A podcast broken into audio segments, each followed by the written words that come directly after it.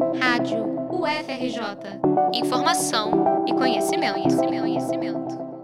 O Núcleo de Estudos Afro-Brasileiros e Indígenas, o NEAB, órgão do Fórum de Ciência e Cultura da UFRJ, realiza a partir desta segunda-feira, 24 de julho, o terceiro Seminário Nacional de Mulheres Pretas e seus saberes periféricos, acadêmicos e artísticos.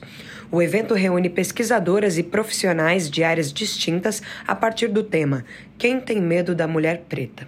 Os debates ocorrem até 28 de julho, sempre às seis e meia da noite, no Salão Nobre do Instituto de Filosofia e Ciências Sociais, IFIX, localizado no centro do Rio.